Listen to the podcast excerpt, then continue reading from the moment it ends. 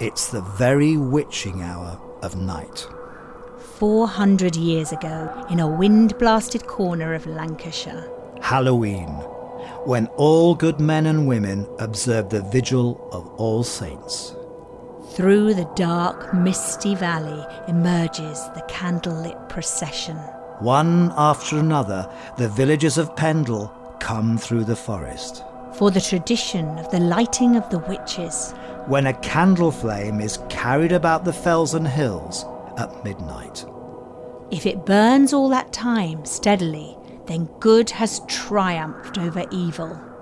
At first, the villagers' lights burn true The flame of hope burning bright. until they reach the ruined and desolate farmhouse of Malkin Tower. Suddenly, the candles dim. A nervous murmur spreads. The cursed Malkin is the very haunt of evil. Home to the Pendle witches, One by one, the candles go out. an omen of evil to the luckless lighters. For now the wicked sisters' curses will fall on this dark corner of the land. Men and beasts will suffer under the evil eye. Cattle will sicken and die. The bread refuse to rise. Farmers' crops be cursed to destruction. The river Ribble overflow its banks. With floods sent from the sisterhood at Malkin Tower.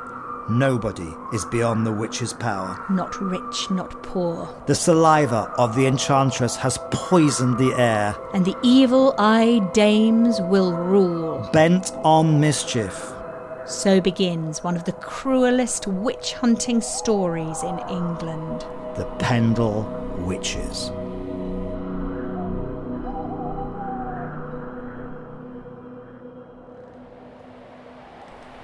It's 1612 in the marshy shadows of Pendle Hill in Lancashire. A ragged clothed beggar, young Alison Device, treads the remote country track leading to Trawden Forest. Walking towards her is Yorkshire peddler John Law. Will they give me some pins, sir? begs Alison. That's got no money. Get thee away. Came the quick reply. As the peddler walks on, Alison curses him for his meanness. May you go to hell, sir. suddenly, from nowhere, a fiery eyed black dog appears. The beast speaks to Alison, offering to lame the peddler. John Law stumbles a few steps, then falls to the ground. Crawling to a nearby inn for refuge and help. Peddler John's misfortune was to meet a member of the Demdike family. who lived at Malkin Tower under Pendle Hill. It sounds grand, but in truth, it was a damp, remote hovel. Malkin is a 17th century word for slattern or slut. The grandmother of the clan was Old Demdike, an octogenarian cunning woman who worked her 50 years of healing across the Pendle Valley. Old Demdike lived with her daughter, Mother Elizabeth, and grandchildren James, Janet, and our beggar, Alison. Alison probably begged the pins for use in healing, divination, and love magic. A few days after the incident, the peddler's son took Alison to visit his stricken father. where she confessed to cursing him and begged forgiveness. But instead of a pardon, the outraged peddler's son reported the incident to a local magistrate, The zealous and ambitious Roger Nowell. who questioned the beggar. Alison stated, Two years gone, me grandmother, what people knows as old Demdike, we was walking together. There appeared a black dog, speaking unto her and desiring her to give him her soul, granting that he would give her power to do anything she would. The black dog did with his mouth suck at her breast, a little below her paps. Then happened that Richard Baldwin of the Forest of Pendle argued out with me grandmother Demdike. He would not let her walk upon his land. Then a child of the said Richard Baldwin's was fallen sick. Methink grandmother did bewitch the child and curse the child to death. as well as accusing her grandmother and own family, Alison pointed the finger at a neighbouring household, the Chattox clan. Magistrate Nowell was convinced he was dealing with a major witch hunt. Determined to root the evil witches out of Pendle, he made his arrests. So Alison, her young sister Janet, Old Demdike, and the Chattox clan were shipped off to Lancaster Castle to await trial, leaving the rest of the family at Malkin Tower. On Good Friday 1612, when the community was expected in Pendle Church, Mother Elizabeth held a meeting at the Malkin. What happened next became legend. The coven plotted to stop the trial. But news got out. And the local constable came to arrest the witches. Who were accused of conspiring to blow up Lancaster Castle. And charged with plotting to kill by sorcery. Leading to the most notorious witch trial in British history.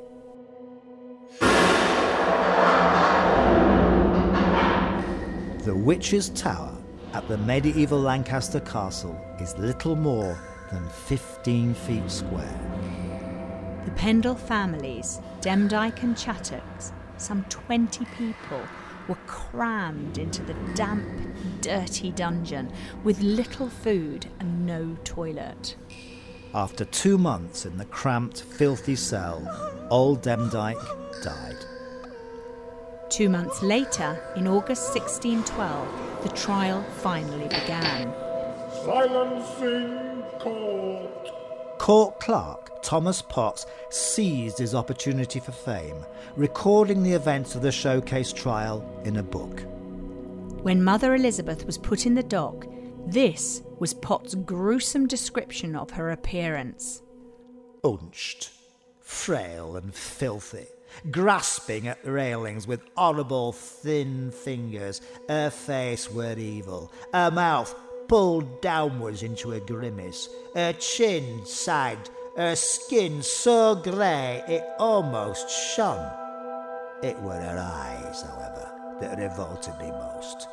This odious witch, branded with a preposterous mark of nature, which were that her left eye standing lower than the other, the one looking down, the other looking up, so strangely deformed, as those that were present at the assembly did affirm they had not seen the like.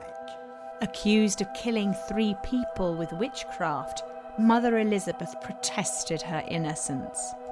But then the star witness was brought in. Elizabeth's nine year old daughter, Janet. The mother was furious, yelling, What's thee doing, child? What's thee saying about me?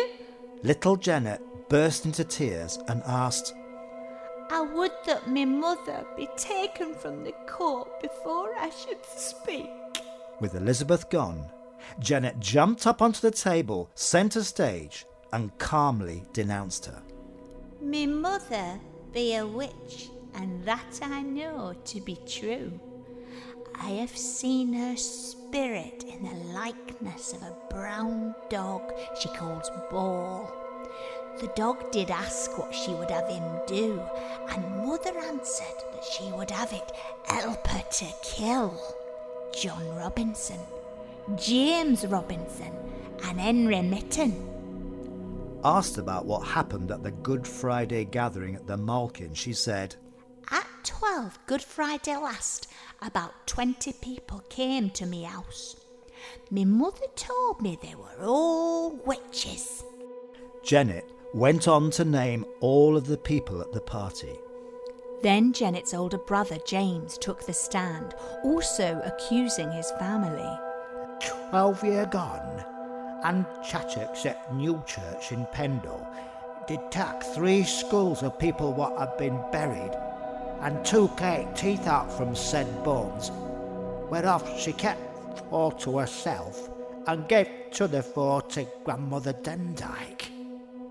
The four teeth found at Malkin Tower were presented at court, alongside a clay figure found buried in the ground. But Janet turned on her brother. James were a witch for three years. I seen his spirit kill three people. He spoke these charms. No, Lord, I am stead with stick and stake that I can neither sleep no way.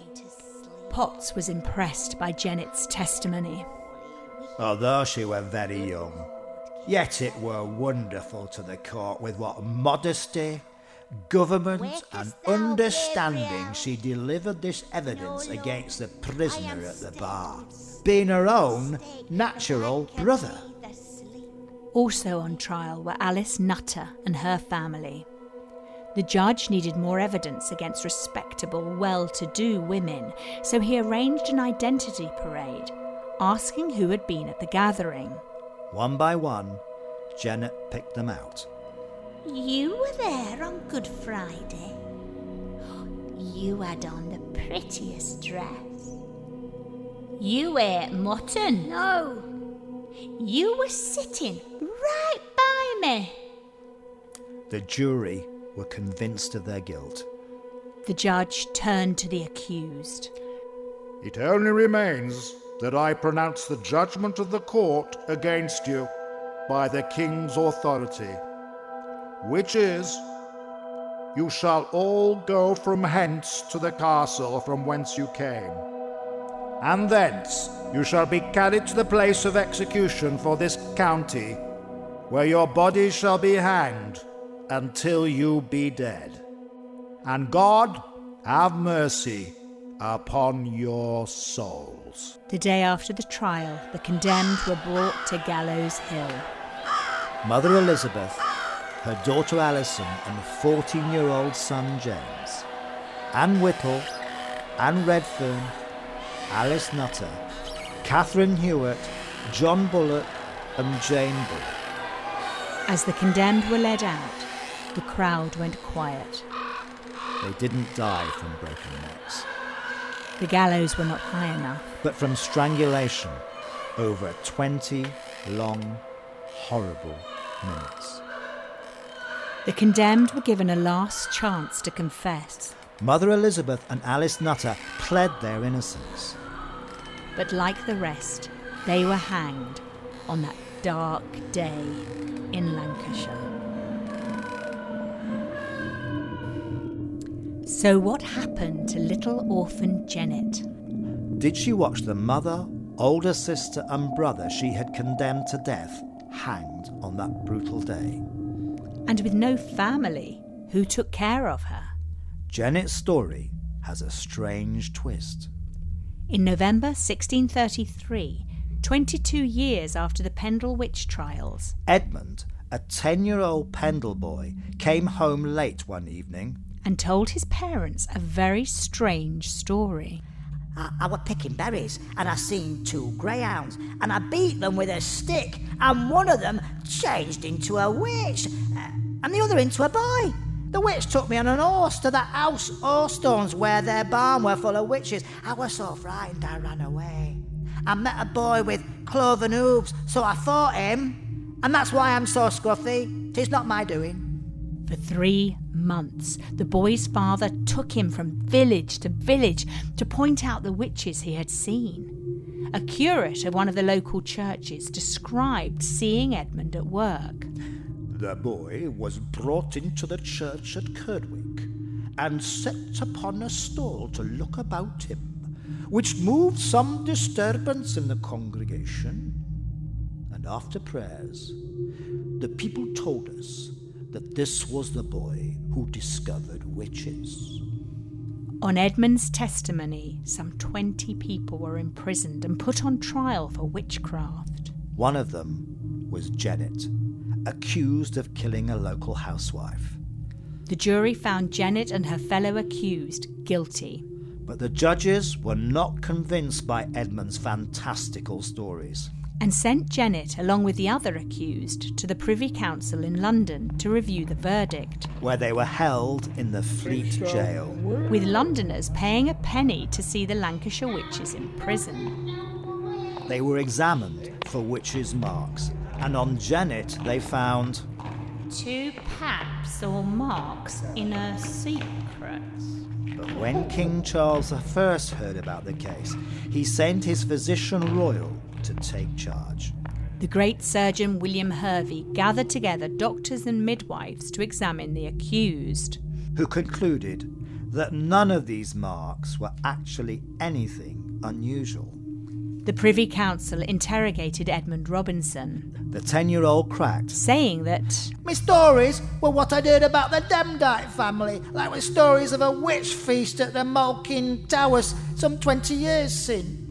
And it turns out Edmund's father had been blackmailing the accused families who had refused to pay. And so Janet, whose own words had almost cost her her life, Along with the other accused, was acquitted.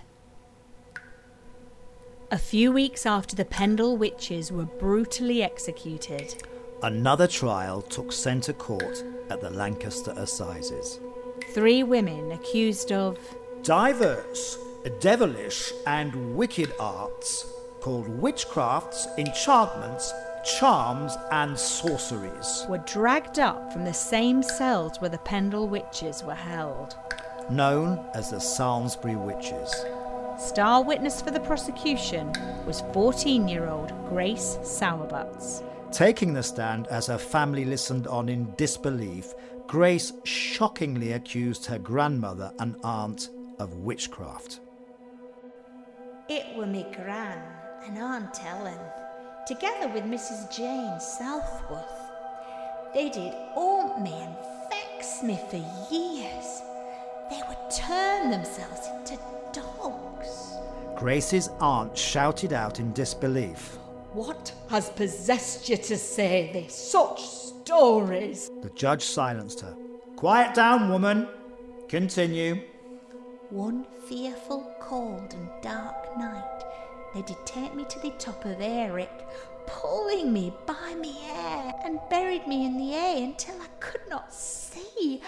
I felt it press upon me. Another time, they did come to me, telling me to drown myself. Then, the worst that they did. Go ahead, child. In the dark of the night, they did take me to the house of Master Thomas Walshman and his wife, from which they stole a baby. They did stab the little one in the tummy and sucked its blood, which they did drink. And what did they do with this baby? I did not want anything to do with this, sir, but they took the baby back and laid it by its sleeping family. They buried the poor dead mite. Some days later, we went back to Samlesbury Church by night. Me aunt and gran did dig up the baby and took it home, where they did boil and cook it and eat the little body. They used up that that were left to make a potion. And what served this potion? The potion was for changing themselves into other shapes, into monsters. Lies! Lies! Please, God, stop these lies! Quiet! Quiet in court!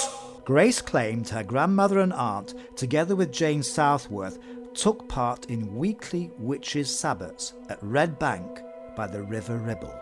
At those secret meetings at the Red Bank were four black things, yet not like men in the face, but devils. They did eat and dance with these spectres. Then the creatures did pull us to the ground and abuse our bodies. Grace's powerful story convinced the jury of the accused's guilt.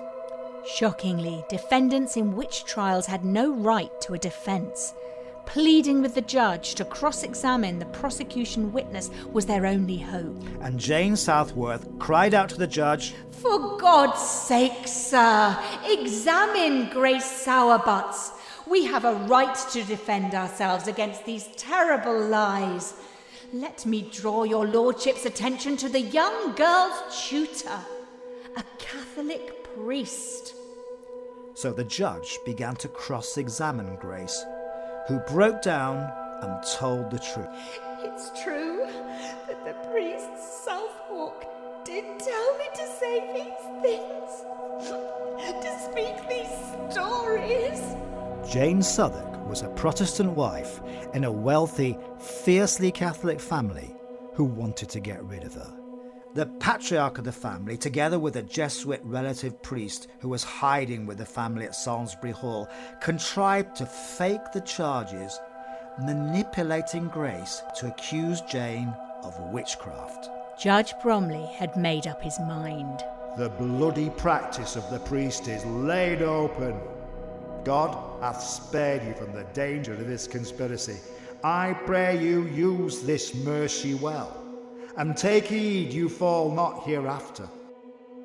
The court doth order that you shall be delivered. And so the Samlesbury women walked free. Probably because the fear and hatred towards Catholicism was stronger than the hatred and fear of so called witches. But in the centuries after the Lancashire witch trials, many thousands of people would be accused of witchcraft. Often because someone wanted to settle an argument or grudge. And most of them were women, who, because of superstition and ignorance, met a brutal end.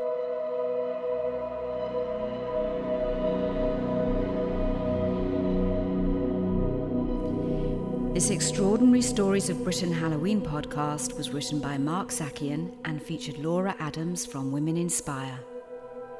The music was composed by Scott Buckley at scottbuckley.com.au. To hear our full length Women and Witchcraft podcast, go to storiesofbritain.com or follow us on Twitter at Stories of Britain.